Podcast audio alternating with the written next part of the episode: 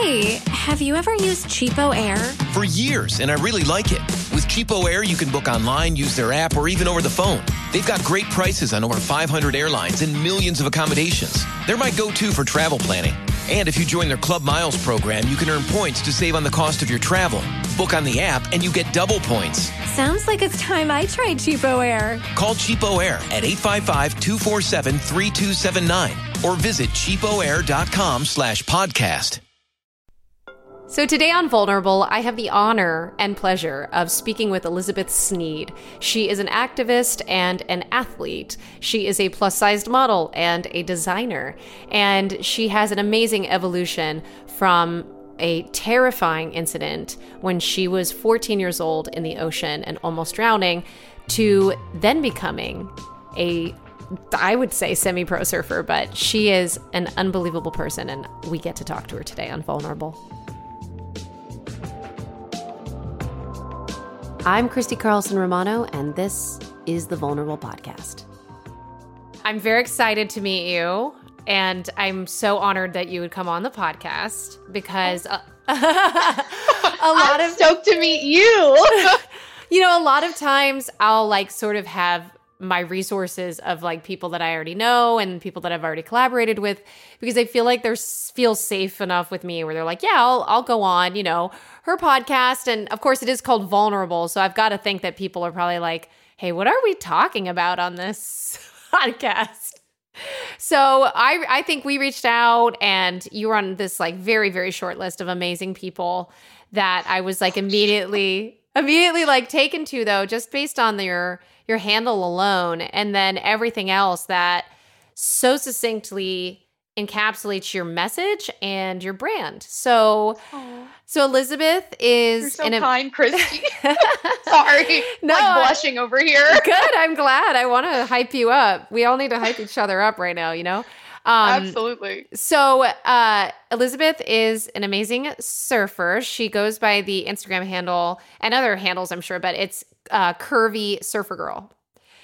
And I would love to chat with you about like your evolution into, you know, your love of surfing.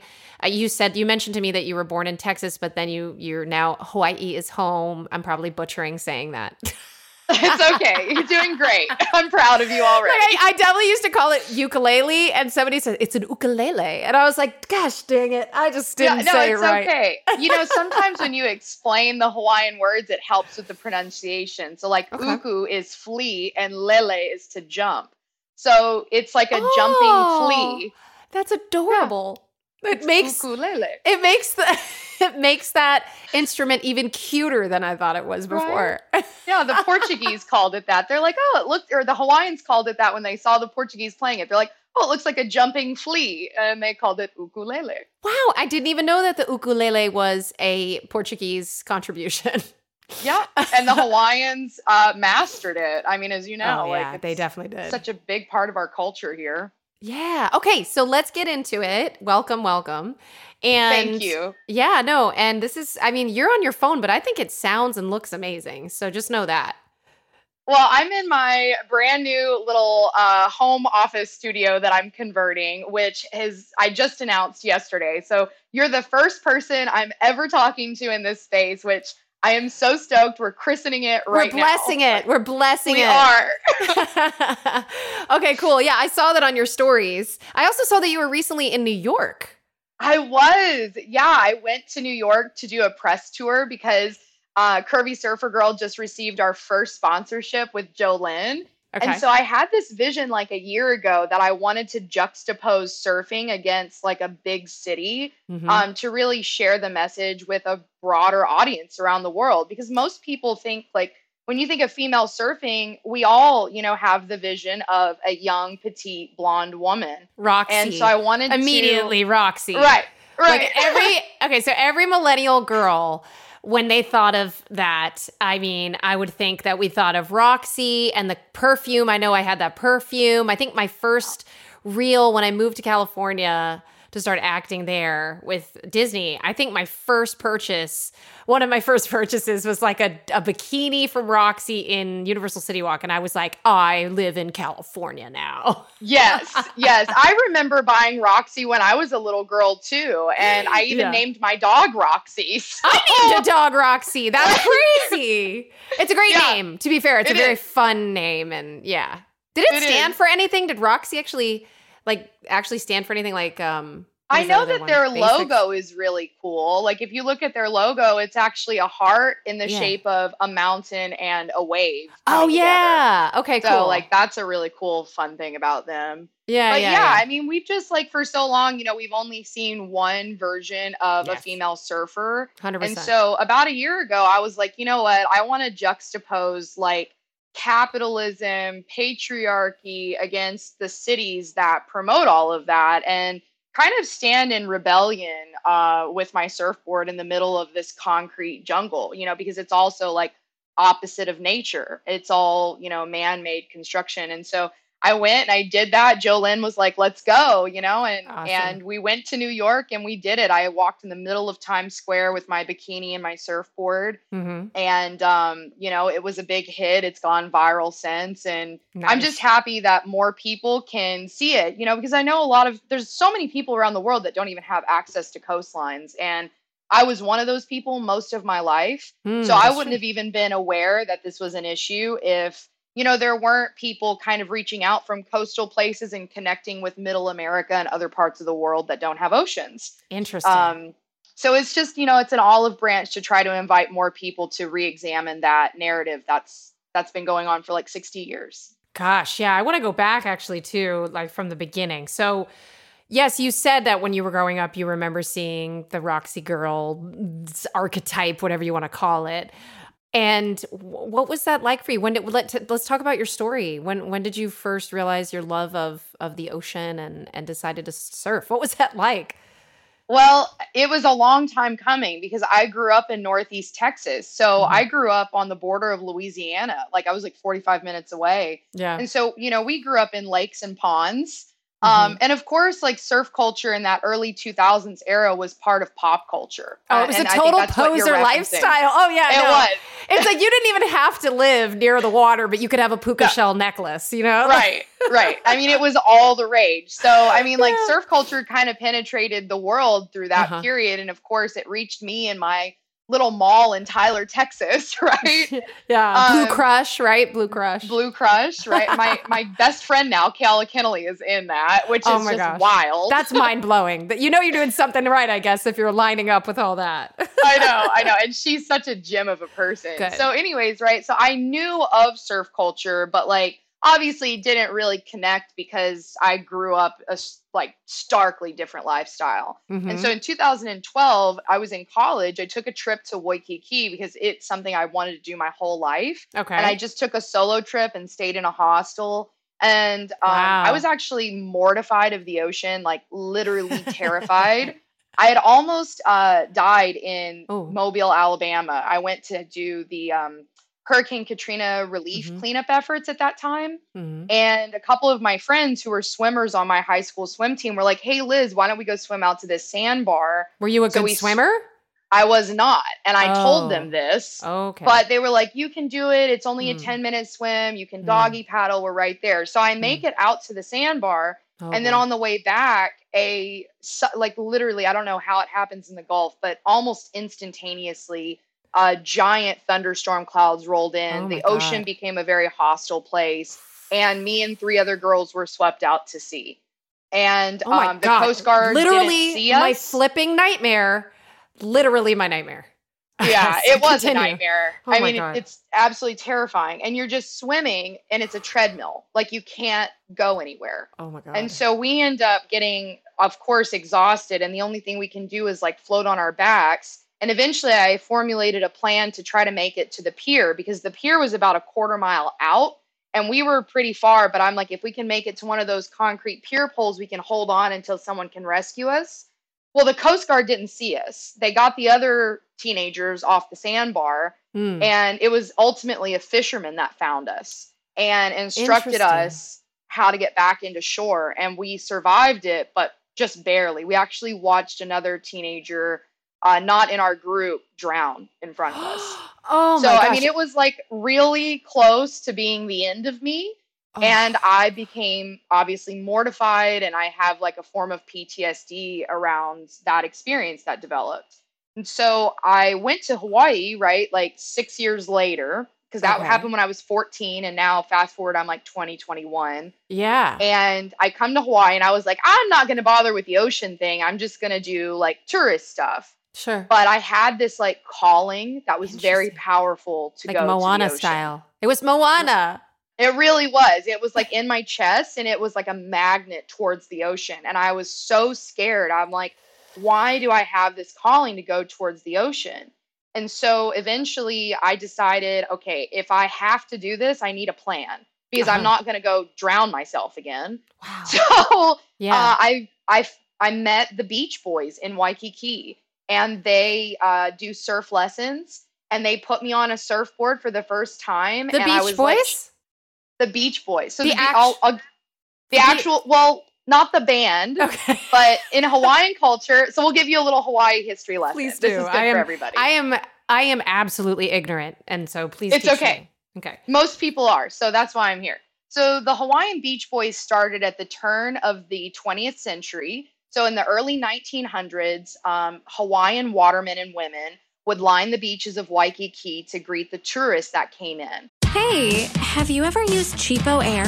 For years, and I really like it. With Cheapo Air, you can book online, use their app, or even over the phone. They've got great prices on over 500 airlines and millions of accommodations. They're my go to for travel planning. And if you join their Club Miles program, you can earn points to save on the cost of your travel. Book on the app, and you get double points. Sounds like it's time I tried Cheapo Air. Call Cheapo Air at 855-247-3279 or visit cheapoair.com slash podcast. And the famous Duke Kahanamoku was one of these men, along with a bunch of others that have been, you know, uh, they've they've gone down in history as our legends. Mhm. And what they would do is when um, trans-Pacific flights started, and then sailing, because sailing was a big part of travel in that time period, Mhm. they would come to the beaches of Waikiki, but they didn't know how to swim, how to surf, how to canoe paddle. Mm. And so the local Hawaiian men and women would take them out and teach them and make sure that they were safe. And they were actually the first ever lifeguards in the world. Makes The sense. lifeguard service came from the Beach Boys and then went global. Interesting. And they invented a lot of the uh, rescue tools that we know today, like the little uh, floaties. the buoy. and- yeah, yeah. yeah, the buoy and the Mhm. jet ski rescues, a lot of that came over time, developed from the Beach Boys and the lifeguards here on uh, Hawaii. Yeah. The So red the, the I- red the red um Baywatch swimsuit though, they didn't do that. I don't think they did that, no. But they came up with the whole concept for all of this. That's amazing. and so they are literal local legends. Everybody that lives in Hawaii knows the Beach Boys. Got it. And they were the first people that I met on the beach in Waikiki. So how did you how did you meet them if you were just staying at the hostel and you had you never surfed before? I mean, it's a great question. It's chance, serendipity, uh, destiny. I don't really know. Destiny for sure. Because let me tell you, what I find really interesting too about your story when you, when you were 14, and if you don't feel like talking about it, like we don't have Oh to. no, I'm an move on. open book. Okay, so what I found really interesting and what it seems like you've brought to I- I- intellectualizing your sport and your your um, contribution to it, and even it sounds like where you live now, is that you thought strategically about how to save yourself in the water. Whereas I'm sure your friends who are much better swimmers than you weren't thinking as strategically, and you were like, "No, I'm going to be the leader, and I think we should go and find that that that spot to hold on to." So you actually, whether you realize it or not, you actually saved your friends' lives too. So Yeah, it was definitely teamwork. I mean, we all had Yeah. to work together to get there, and yeah, you know, at that point, when you're in the ocean for like three hours adrift at sea, and you don't understand how riptides and currents work. You know what you're supposed to do, and maybe this podcast will save somebody's life because Let's I'll hope- share with you what you're supposed to do. okay, If you ever get into a riptide that's pulling you out to the ocean, got you it, don't swim against it towards the shore. You swim parallel with it. got And eventually the current will weaken and you can just veer off to the shore. So smart. Now, I did not know this at the time, and neither did any of us. You know, we were, li- I was living in Arizona where I moved when I was like 14 to live with my aunt and uncle. Right. So I was not ever exposed to the ocean. I didn't know these things, Mhm. and neither did any of my friends. So we started swimming against the current to the shore, and it's a treadmill. Like you can't fight the ocean. it's You're almost like enough. it's almost like when you hit a skid of ice and you're driving and your instinct is to hit the brakes but then you actually catch the ice and then you end up you end up that actually ended up happening to me in Colorado this last winter where my husband and I both got caught on the way back to the airport in in black ice and I had my two children in the car and he had taken a separate rental car and it was really terrifying. And what i realized was is in taking his advice it was exactly that. It was that concept of go with it and then eventually you will slow down and and then you'll like you said you'll be able to veer off. And you know yeah that is really great advice. Yeah. Well, I mean, it's something that, you know, as a tourist to a place with oceans and different nat- natural patterns, you know, maybe you'll learn something here just from the conversation that's life saving because it, it is important to know. yeah And one of the things you can always do to stay safe no matter where you go is make sure you're swimming by a lifeguard tower. yeah Um, but unfortunately, not all beaches have them. So, Mm-hmm. you know, just do your research. Mhm. But that's what happened with us. And, you know, of course, your muscles start to atrophy. Oh. Like they literally just stop working after so many hours of trying to swim. Okay And there's nothing you can do about it. Your body just starts to shut down. so then and did so- you did you tell the beach boys when you were approaching a, your first surf lesson okay what was yes, that like I did. Yeah. And they were super, like some of the most kind, compassionate people on the planet. yeah Uh, I think they deal with a lot of people who are scared of the ocean and don't Mhm. understand it. Mhm. Um, and they're uniquely qualified. I mean, they spend their whole entire lives from childhood until most of them until the end of their lives as beach boys. Mhm. Um, so they really understand the ocean. They understand people, Mhm. um, you know, human psychology, how we move biomechanically, and they're just uniquely qualified as a special group of people in the world to help usher us into the oceans and build a relationship that's safe and healthy. That's awesome. All right. So you told them, and they were very compassionate. What was it like to step foot on that board for that first time and catch your first wave? What was that like? It was simultaneously terrifying and blissful. When so growing up in Northeast Texas, like I said, we'd only ever seen ponds and lakes. Mhm. So this was the first time in my life I had ever seen crystal clear turquoise water. Yeah. And so I was like in it and it felt like I went into the elixir of heaven. You know what I mean? Like it was the most beautiful water I'd ever seen and it's it surrounds you like everywhere you look. So Mhm. I was raptured by the beauty of Hawaii and then I had this wonderful local man with me guiding me literally, you know, with his hand into the ocean. And we look back and he's like, "Okay, are you ready to catch your first wave?" And I'm like, "As ready as I'll ever be." and he, you know, launches me into the wave and I stand up and to this day, it's the happiest feeling I have ever felt in my entire life. It's That's amazing. it's transformational, it's transcendental. Um Wow. it's just the most pure feeling of joy you'll you can get as a human That's awesome. And we gotta we gotta say, I mean, you must have had a natural ability to do this because I don't have a natural ability. I have tried to surf and I have very weak core. I have a very in, in after kids, even weaker. I'm trying, it's gonna be something I have to tackle, but I grew up being like sort of in dance and stuff, so I thought I had a I thought I had a pretty solid core, but I don't think I did. And then I went out to California, like I said, and I bought my Roxy swimsuit and went and did some version of a like I went to Ca- I, I remember it was Carlsbad and I went and I took Surf Girls they were called. And I I um I went and I took you know this very female focused class and I thought it would be really helpful. And it was like I think I caught my first wave and I I know what you're feeling. I think the water has something to do with that experience as you talk about it because we were down and it the cold water with the wetsuit and the scratchy Yeah. sand and like there were a little bit of there was a little bit like I was in my head about it.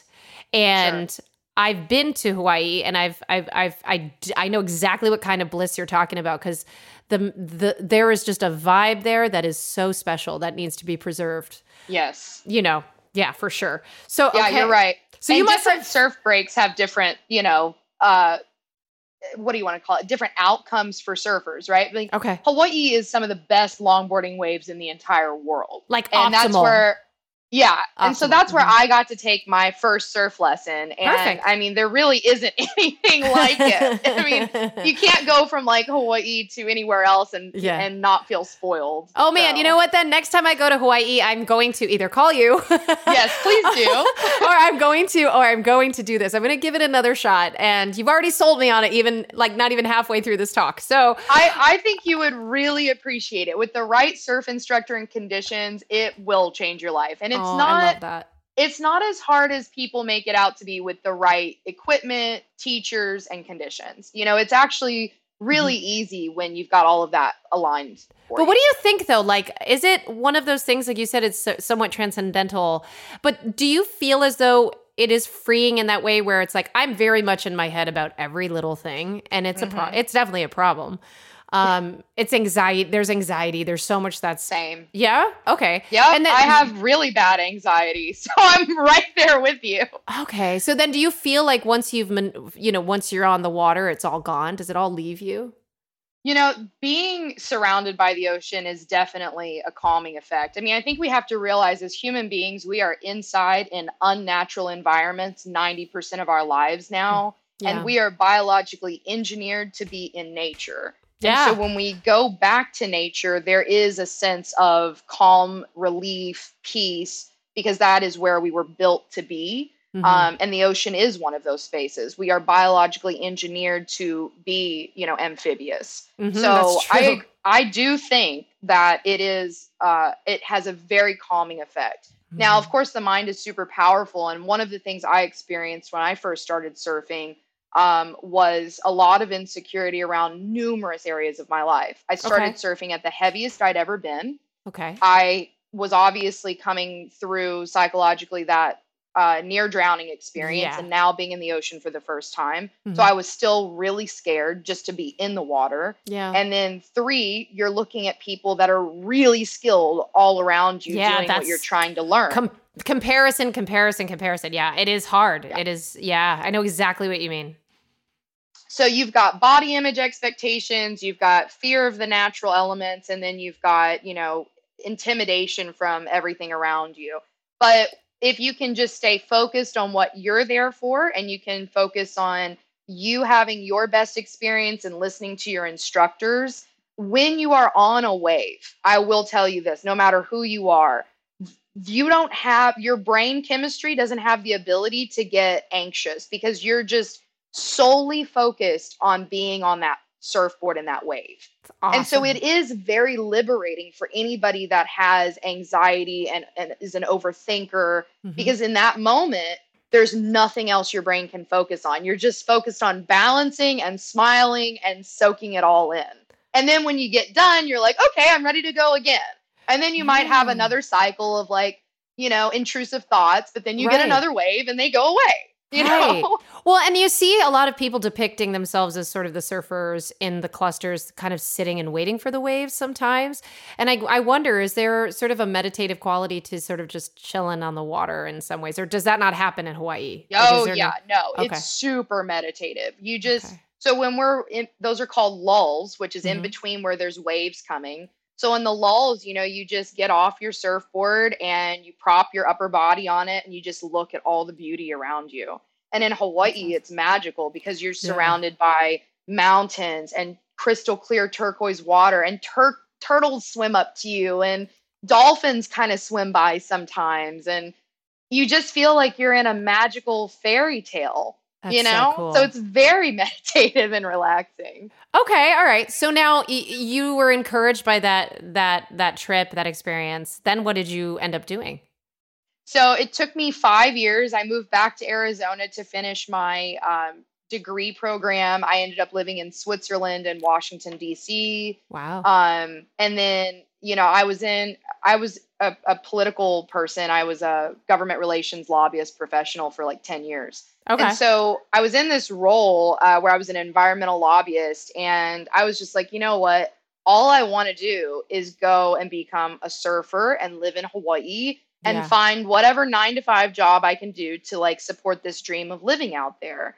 And you know, everyone's So dreams are different, but like that was my personal dream. I felt at home here. I felt like my spirit had you know, just Left. connected. Mm-hmm. And um, I needed to go back home, and Hawaii was my like internal home. wow. So after five years, all the doors opened like really miraculously, and I uh, I was hanai'd, which is to be adopted in Hawaiian culture by a local Hawaiian family who uh, I still am very close with to this day. My sister and I are actually going to go surfing this week together, Aw. um, and everything just unfolded for me, and so it was kind of like a destiny happening, and I never thought in a million years that you know, going from taking my first surf lesson in Waikiki to becoming the woman I am today Mhm. would have ever been possible for me. Mhm. Uh, but that's life, you know, it's mysterious and it twists and turns, and here we are. Oh my gosh. I don't know why this is reminding me of when okay, so do you did you ever watch Johnny Tsunami growing up? Yeah, of course. Okay. I had Brandon Baker a couple Christmases ago. We ended up I was cooking on my YouTube channel for a while and I ended up having Brandon Baker who ended up becoming like an ordained minister or something. I don't know if he's ordained. No, maybe he is though cuz he said he does people's like um like nuptials on the mountain of like of uh, in Colorado. And he like Wow. he still has like that snowboarding th- side of him. But we made Hawaiian fried rice and he had said that it was like his family's recipe. And um it was really fun because it was something that I guess they did every Christmas. And um and and and it's kind of just throwing me back to to Brandon and how great he is. And I just kind of wondered if you if you knew if you had ever also grown up knowing about that kind of Definitely. I mean, even Stevens was always on the Disney Channel in my Uh, house, so yeah. I know about you guys a lot. Like Yeah. that was that and like Raven-Symoné and Hilary Duff, you know, Uh-huh. like all of you guys. Uh-huh. That was that was what we all grew up on. Okay, so real talk though, what does the the mainland media get wrong about Polynesian culture? Oh, wow. This is a, such a deep, beautiful question. I hope I have the strength and wisdom to answer it well. Polynesian culture is so incredibly beautiful. Even the language, Olelo Hawaii, Hmm. when you speak or listen to Hawaiian language, it is so layered, even Mhm. within its meanings.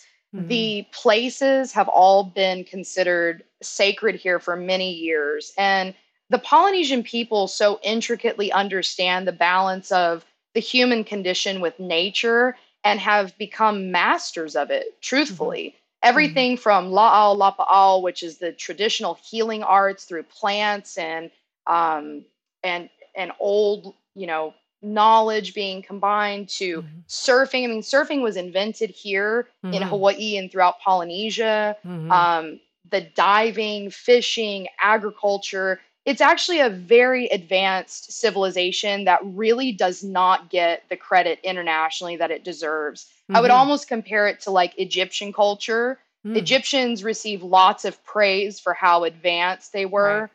Um, but Hawaiian people were some of the greatest navigators in the entire world, and Polynesians as a whole.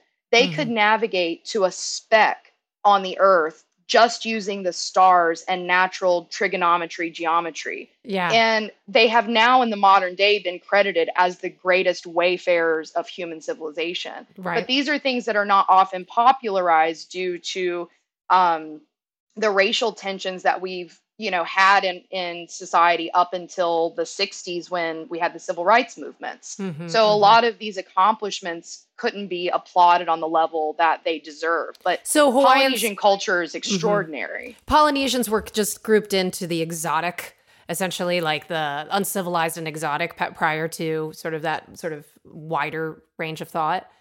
Yes, That makes but they were actually super talented astronomers Of course. um, on land and on the ocean. It's like actually, and I Um, and I don't mean to keep bringing up Moana because I know that that is not based in an actual Polynesian. we all love culture. Moana. Okay, No, Moana has some some good significance to but it. they that thing about her. I also have these two kids, and they make me watch these movies over and over again, so I'm kind of brainwashed.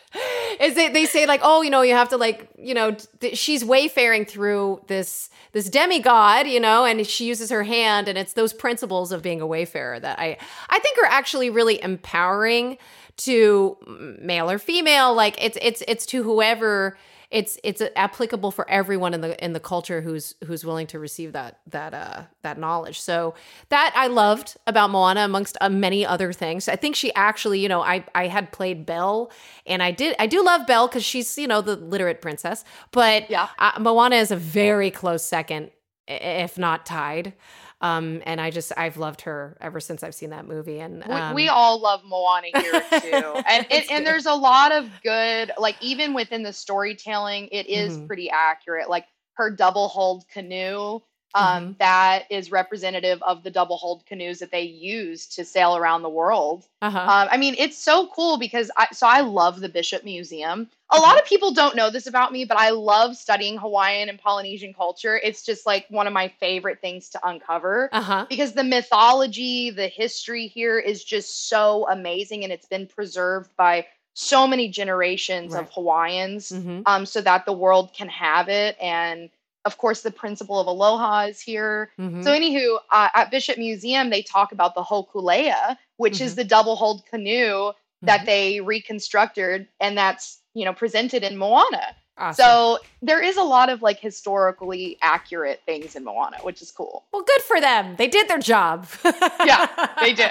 they did their job. Um, okay, so uh, geez, I mean, there's so many amazing things that you just said, um, and I mean, you have lived so many lives. I'm so excited. To have you oh God, Christy, you're great. I've lived like So two, and you. you've lived like a bajillion. It's amazing. No, no, So- I just j- dive into stuff, you know. So you you were you said you were adopted by a family. What was that adjustment like when you like left the mainland and and then officially went there? You went there. You you gained access to Hawaii because you were adopted, or you were adopted after. Uh, no, I had so when you move to Hawaii, it's Yeah. I don't know if most people know this or not. It is the most isolated landmass on Earth. We are Yeah. three thousand miles away from the nearest land. Mm. Um, so to move here is such an ordeal, like financially and otherwise. It's it's just a huge transition. Mhm. And so I needed a place to call home base for like the first three months so that I could find housing, so that my belongings, my vehicle could get shipped over. Mhm. And I met my Hanai sister in Arizona and we bonded and connected immediately. And um, they moved back home to Hawaii. And I called them one day and I said, Look, it's time. Like my journey is unfolding and I, I need a place to call home while I'm transitioning. And they opened the doors of their home and their lives to me with open arms Oh, and totally amazing. embraced me. And they were the ones who originally educated me on all things Hawaiian and Polynesian um, because their family are practitioners of hula, of lei making, of Okay. all kinds of beautiful things in Hawaii. Mhm. And so I um I don't know if I would be the woman I am today without them and their guidance and leadership about what it means, you know, to be in Hawaii and Mhm. the beautiful history that encompasses this culture um, for the last, you know, thousand years up until present day.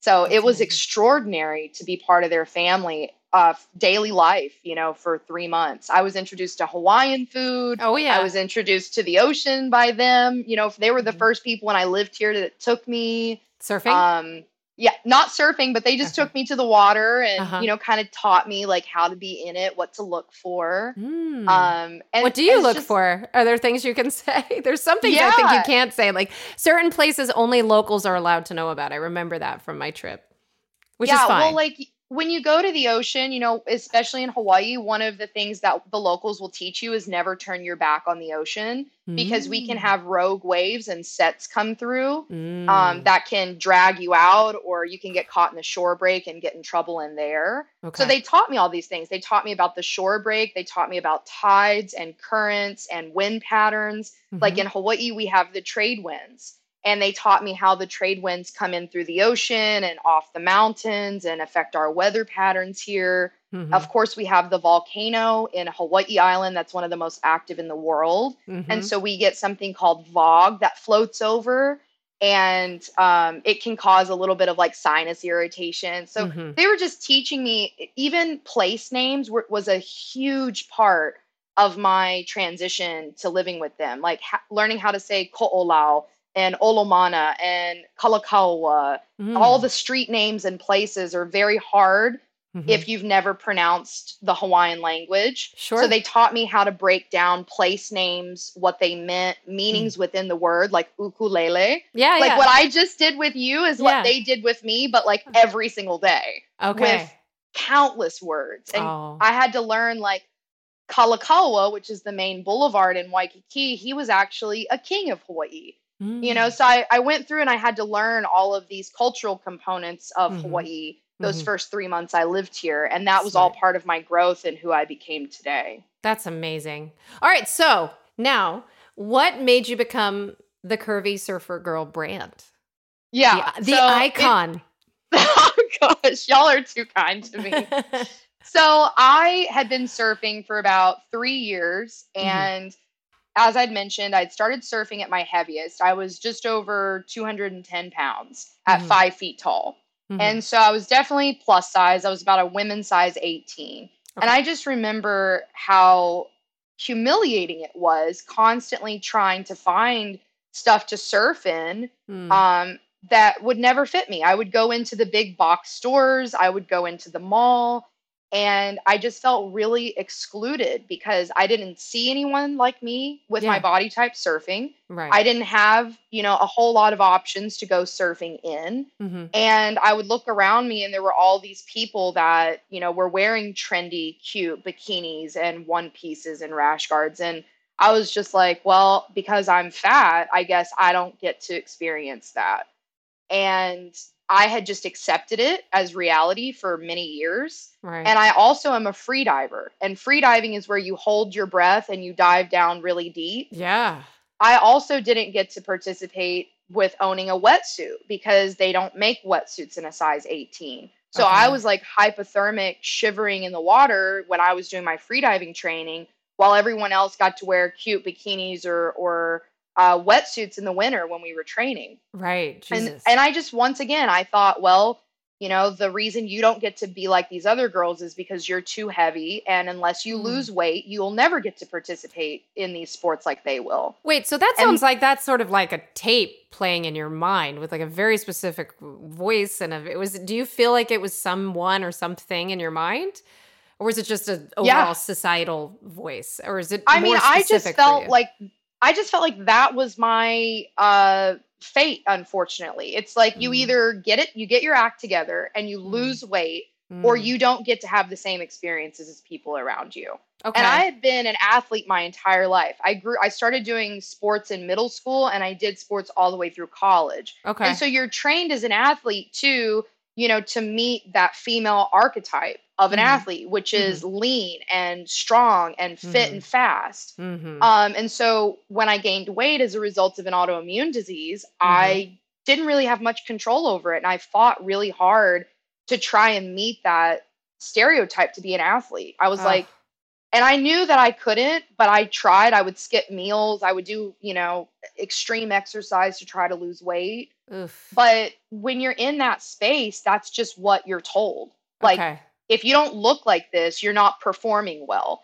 And if Right. you're not performing well, you don't get to be in this space. And so I kind of felt like me just existing in these ocean environments Mhm. was already a bit scandalous as it was because I was Okay. literally the heaviest person in all of my friend groups. Like no one was over a size 6 that were Mm. doing these activities. I mean, it's very rare Interesting. that so th- so these and, and even in the media when you look at freediving and surfing Mhm. all you ever see are very tiny lean petite women and there's Okay. not there's nothing wrong with them they didn't Right. cause this phenomenon to happen this is Right. a result of society's beauty expectations Right. and this is now what's expected in these spaces. Yeah. and so me just existing in them alongside you know these these beautiful lean women were it was almost it, like i said it was kind of scandalous. I was the heaviest one and i just kind of felt like the black sheep but i had Mhm. accepted my role as the black sheep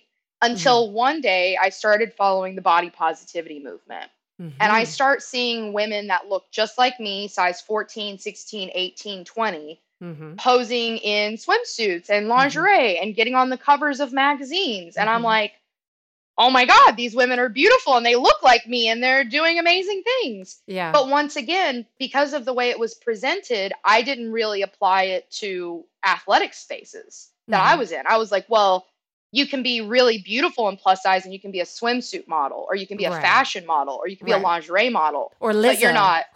Yeah, or Lizzo, right? But this was even before Lizzo. oh wow. so okay. this was like five years ago. Yeah. We- Okay. We didn't have all these people. Mhm. So this was at the very beginning of when it started getting popular around Uh-huh. 2018. This Okay. was about that time. Who was your first body positive influence that you started My following? act- genuinely, my best friend Kiani was my first. She actually was the one who blew open my mind with all of this. And then I started following people because she educated me about it. She's like, Elizabeth, you know, you look more like us than you do the more petite, straight sized models. Have you ever thought about, you know, what it would be like to be um, a plus size or body positive model athlete? And I was like, and in You're the like- beginning, I was very resistant to it sure. because I was You're like, like, wait, that's a thing? You're like, no. well, no, first of all, I was like, no, I don't want to be associated with that because fat people are associated with being lazy and, Mm.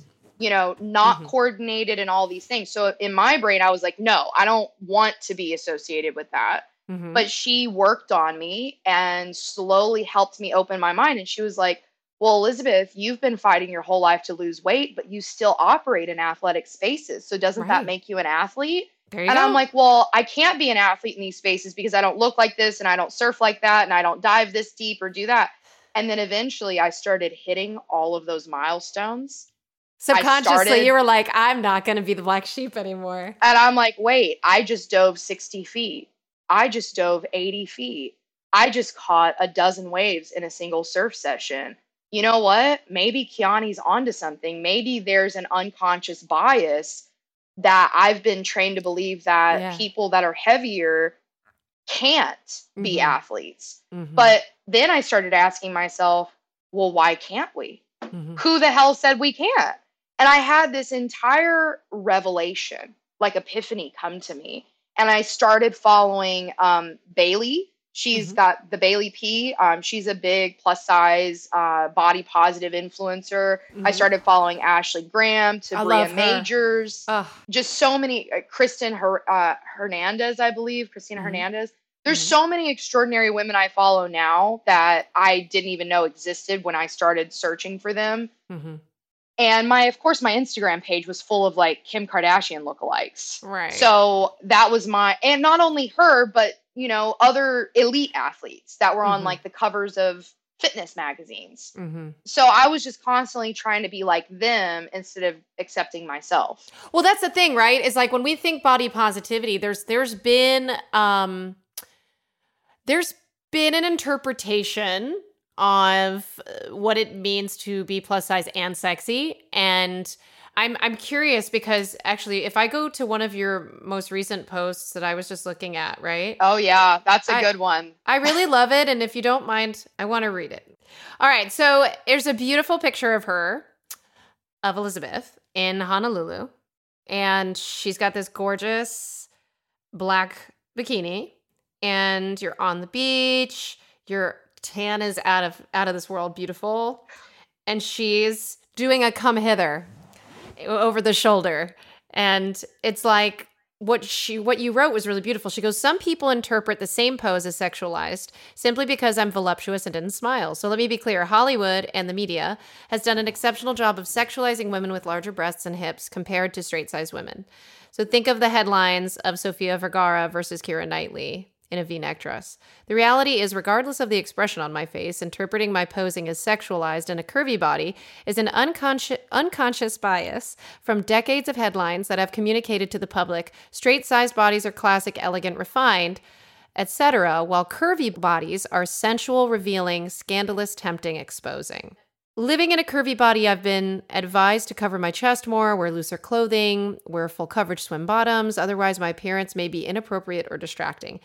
And then you go on to say, challenging these beauty standards and illuminating this unconscious bias is an opportunity to re examine the existing narrative. So when we think about the sort of one side of the body positive movement and think, thinking to ourselves, it's so easy to misconstrue a full figured body as a Kim Kardashian thing, a BBL, if you will, because that's that look is not natural, right? Like Right. to me, to me, it's meant to look unnatural, and then from what it looks like, they actually took out some of that po- portion of their bodies. Now it doesn't look the same from what people are saying online. Is that they reversed their BBLs? I don't know if you've Right. heard that. I, I have heard that, and it actually affected me because I started thinking, I'm like, wow, are all of a sudden people going to think that my body now is uncool, unpopular? And you think about that when you're curvy, you know, because we couldn't uh, help but be born in these body types. Right. Uh, but you know, when people with lots of money do have the opportunity to shrink and expand themselves in certain places, um, Mhm. it does affect you know the quality of our lives as well. Yeah, I'm sure it does. And and and like you said, body type. It's not a temporary thing. It's it's genetically wh- like who you are, and and it's it's also too that there's a hygge principle I recently read about, which is like I keep miss I misunderstand which culture it is, but it's I think it's Nordic, and it's the idea of like coziness and IKEA furniture and like. It's the it's like the Nordic way of thought and why they have such a green, happy, like one of the happiest places to live kind of thing is like either in Norway or something and um Sweden and all of those places. So it's the idea of thinking of your body as how strong can my body be? What can my body actually do rather than looking at it as a piece of skin to be like a piece of clothing at, that you're wearing. It's actually so much more empowering to think about like just no matter what size you are, how strong can you possibly be? So, yeah There's that. that's definitely my philosophy at this point in my life and you know to to build on that post you know what i was trying to say in there is there is a difference between viewing somebody as sexy and objectifying a person um, Mm, because objectifying or considering something sexualized is a form of objectification And mhm. so, you know, part of my message was sharing my body with the world and sharing what my body can do with the world um, is not, you know, to make sure to make sure it's perceived as strong, healthy, fit. You know, sexy is fine. Sexy is up to the beholder, but Mhm. sexualized is a line that's crossed where Mm-hmm. it's no longer, you know, that's not okay. Like Yeah. sexualizing me, objectifying me, regardless of of my posing, unless I'm on all fours with my butt arched in the air, uh, that's not fair to me. It's, it's Mhm. not fair to sexualize or objectify me. Mhm. Um, you know, so that's what that post was talking about, and it's a very feminist principle that hasn't really been explored too much, but that but that the media has exploited, Mm, um, yeah. especially with our body type.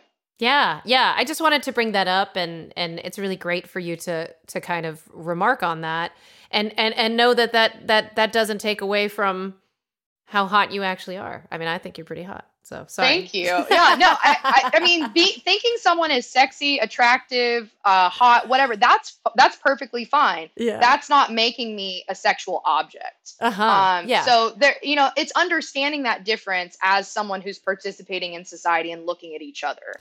Yeah, I think there's also like I've seen people posting things about the male gaze. Like like a lot of women were like, "This is me when I used to dress for the male gaze," and like this is me Yeah, now dressing for the female gaze. So it is it is interesting. I think I think it it does it can be talked about in terms of feminist principles. But now going forward, so what are what are goals that you have? Because it sounds like to me that you're no stranger to advocacy with your time in DC and seeing probably like the good and the bad and also far in between. So what are your goals? I mean, do you have goals beyond body positivity? Are you are you looking towards, you know, trying to protect Hawaii and and in terms of, you know, climate stuff that's happening and and what what what do you what would you like to do?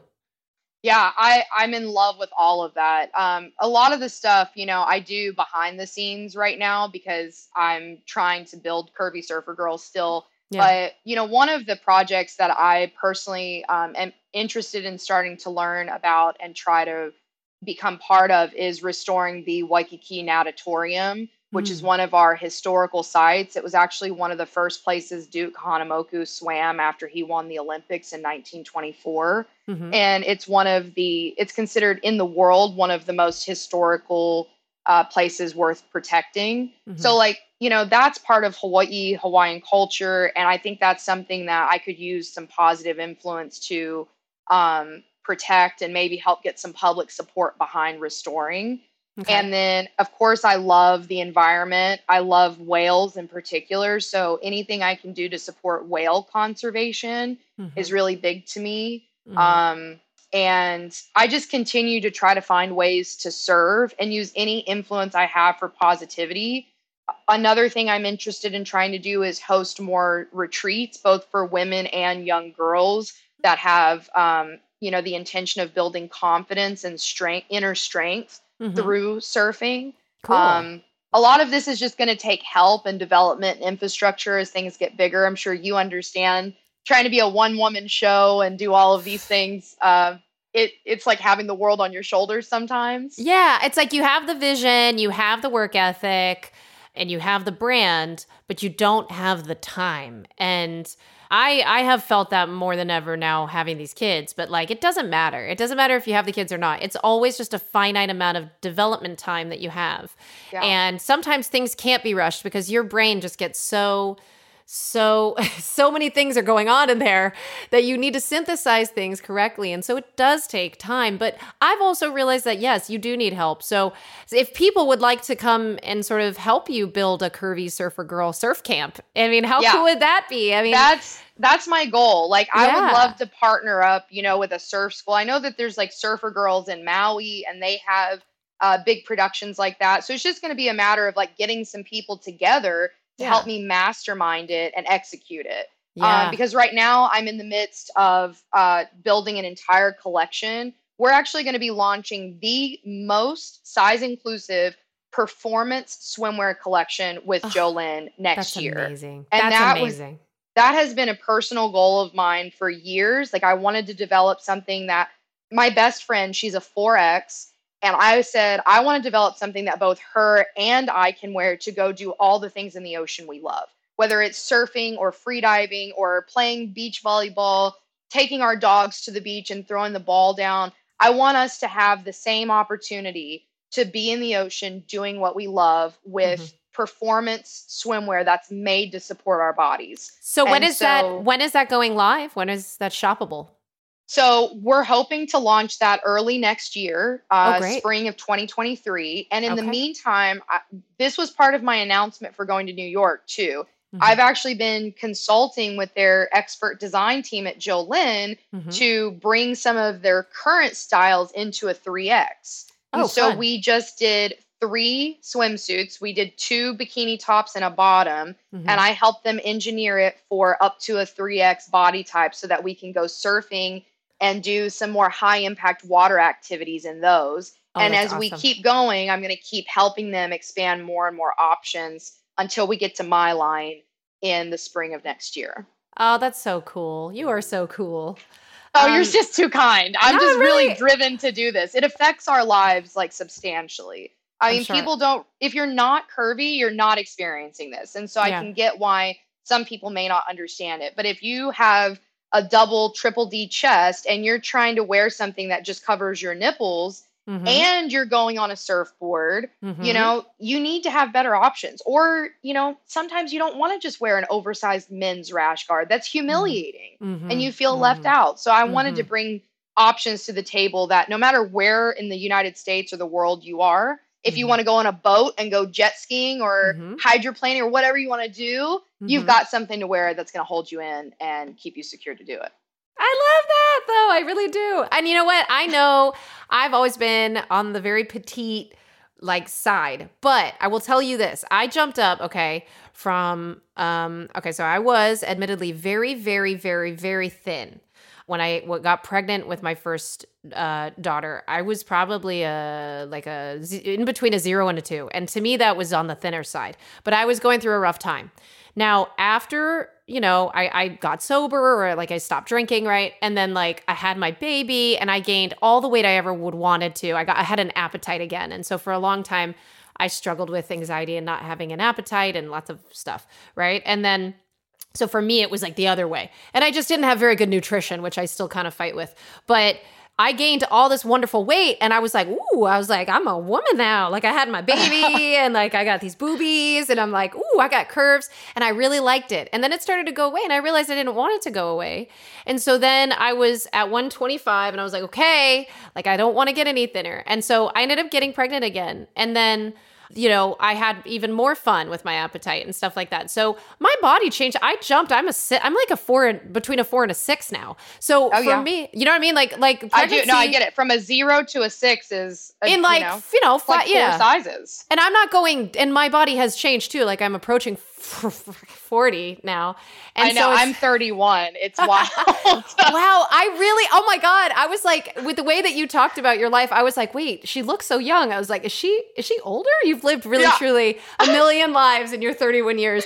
Well, anyway, thank you for sharing. And like, I know we can find you at, um, obviously, can, can you like throw your shout out of yourself, like flex yourself for us? Like, oh, where can we find you?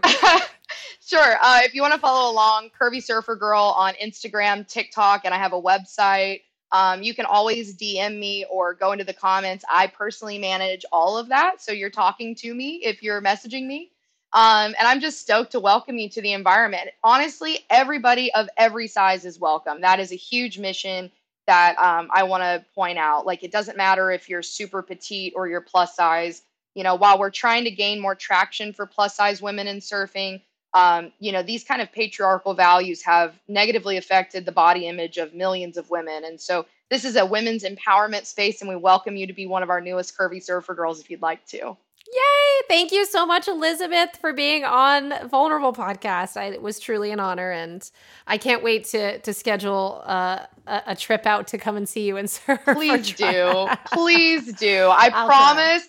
You've got to see. I pinned it. If you look at the girl in the yellow swimsuit, uh-huh. um, she had she didn't believe that she could surf either. And if you look at her, she's surfing and having the time of her life. Okay. So I would love to, uh, you know, invite you out here to come surfing. Okay, so she's on your feed, and and you pinned it on TikTok yes. or or Instagram? both actually, okay. but Instagram is it's pinned at the top, and right. she is just she was a dream. Okay. So go check that out. And if you think you can't surf, uh, she also thought the same thing, and there she is surfing. Oh, thank you so much, Elizabeth, for being on. We love you. Thank you. We love you too. Aloha.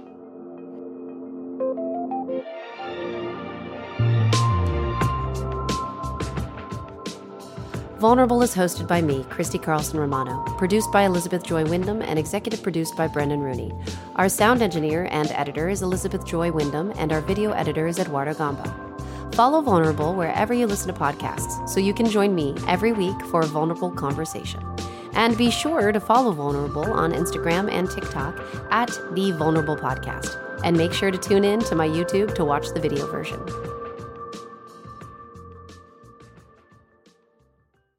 Hey, have you ever used CheapOair? For years, and I really like it. With CheapOair, you can book online, use their app, or even over the phone. They've got great prices on over 500 airlines and millions of accommodations. They're my go to for travel planning. And if you join their Club Miles program, you can earn points to save on the cost of your travel. Book on the app and you get double points. Sounds like it's time I tried CheapOair. Call CheapOair at 855-247-3279 or visit cheapoair.com slash podcast.